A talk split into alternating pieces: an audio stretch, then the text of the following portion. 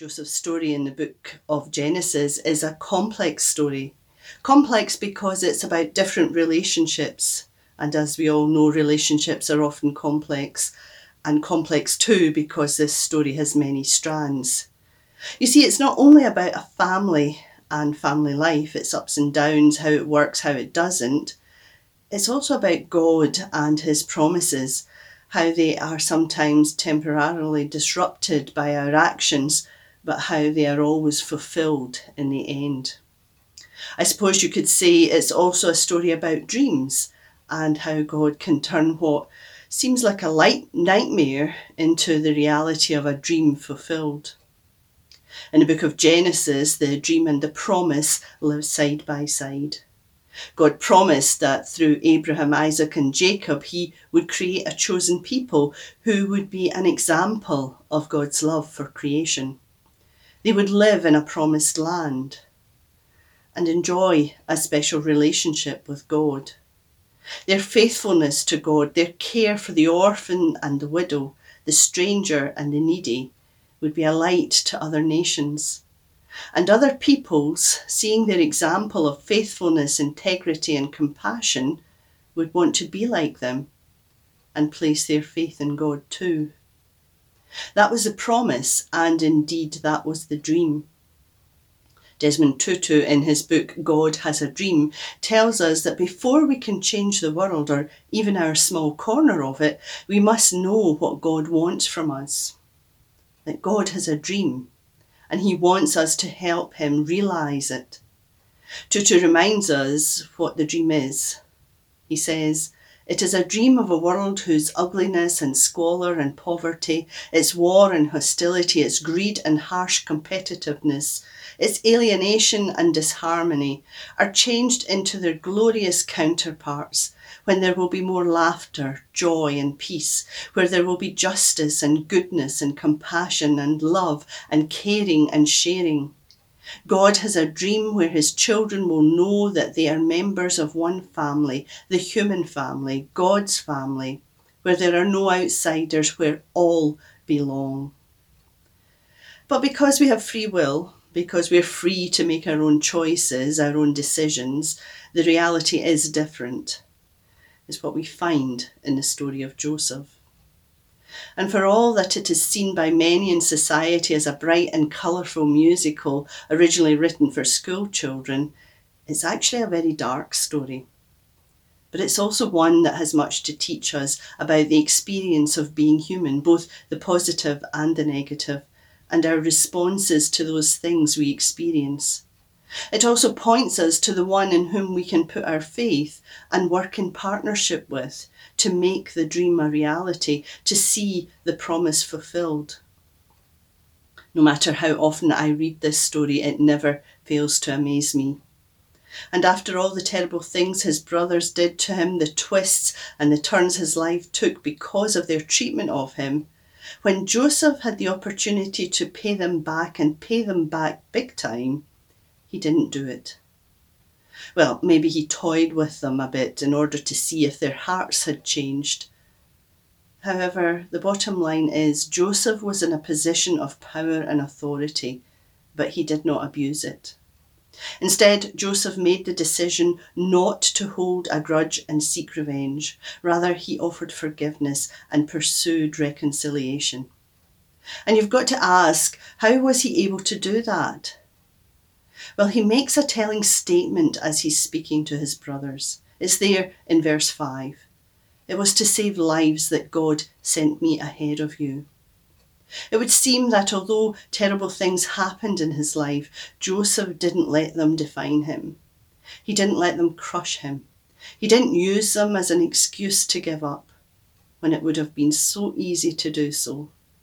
He was able to look back on his life and see its story, his lived out experience, as something that brought him to a place where he could do something positive, so that one day he was able to say to his brothers, "Do not be distressed and do not be angry with yourselves for selling me here, because it was to save lives that God sent me ahead of you.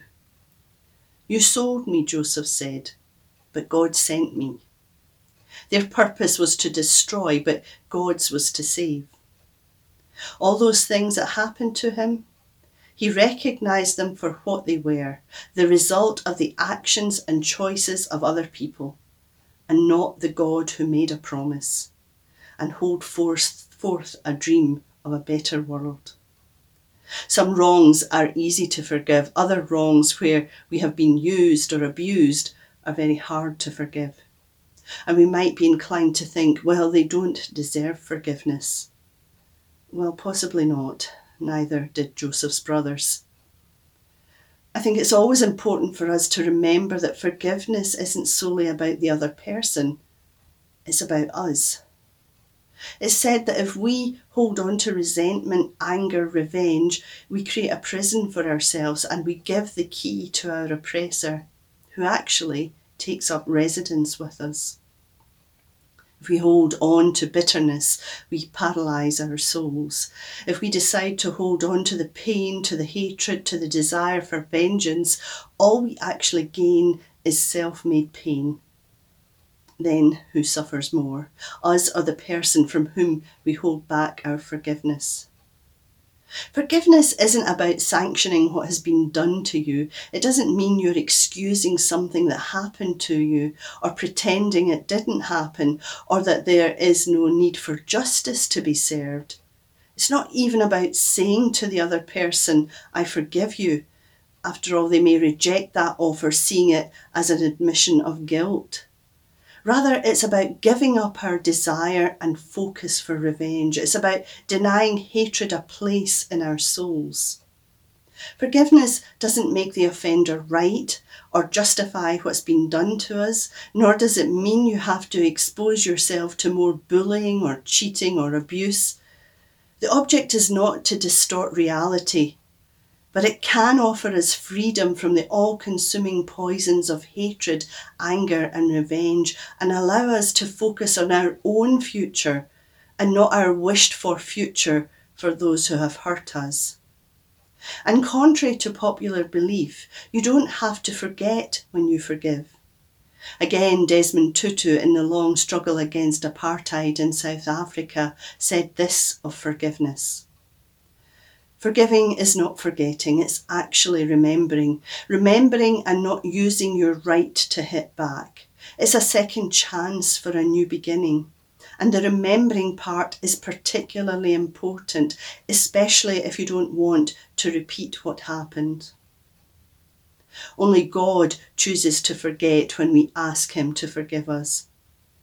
Well, actually, as the all-knowing God, he makes a promise to actively remember no more, Hebrews ten seventeen tells us.